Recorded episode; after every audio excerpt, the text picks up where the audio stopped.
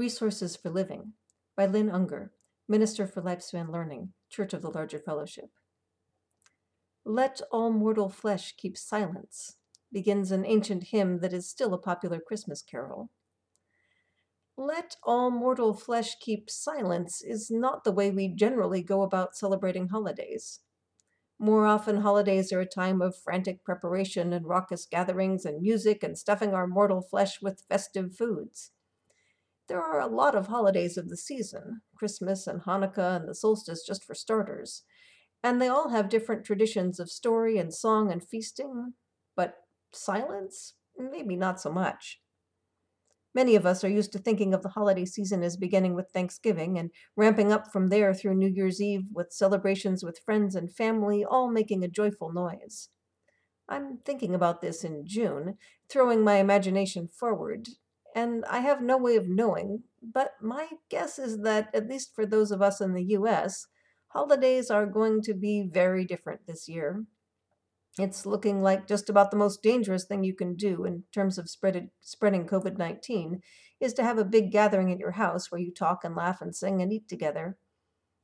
I can't know what will happen between now and then, but I'm thinking it's not very likely that holiday celebrations are going to take place this winter in the ways that we are used to.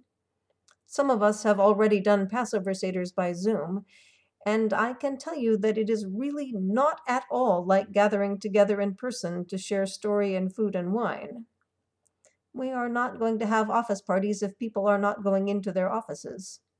We will not have big gatherings of extended family if people are not traveling or not gathering. Which sounds like an enormous letdown.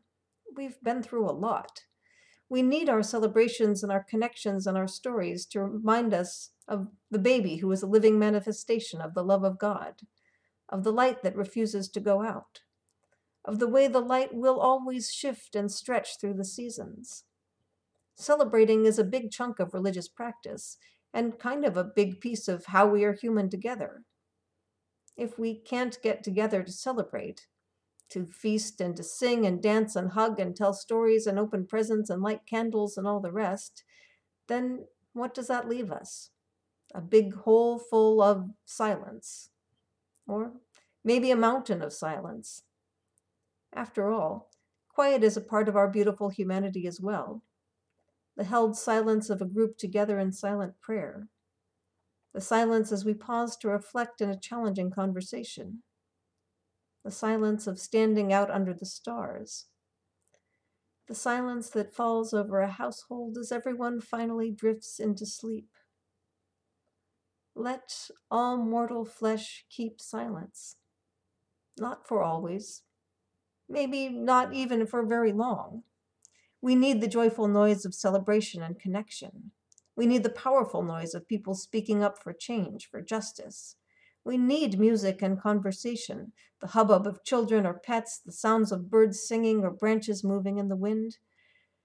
But we also need sacred silence, time to remember that our flesh is mortal and therefore precious. Time to center down, to develop roots and not just leaves and flowers. Time to be with our thoughts, to nurture our own creativity. Time to consider what might come next out of this place of emptiness.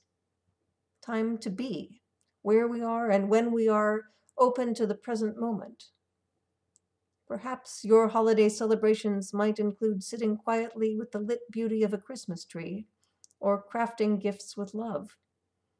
Maybe you will take quiet time by the light of the Hanukkah candles, rejuvenating the light inside yourself so that it burns strong even when circumstances threaten to snuff it out.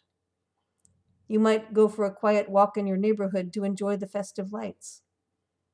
Maybe you will walk out into the late sunrise after the longest night of the year or the late sunset on the longest day of the year, and try to feel in the silence how we are all spinning together on this great ball, tilted in relation to the sun.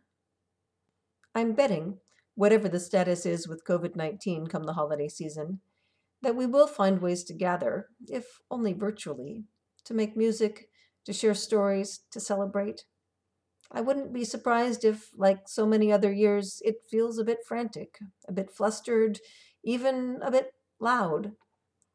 Whatever the season brings, I'm hoping that it offers you some bits of sacred silence, of peaceful darkness, of quiet rest, of energizing reflection. Whether or not you celebrate the silence, I hope that you find moments to celebrate in silence, finding renewal for the days to come.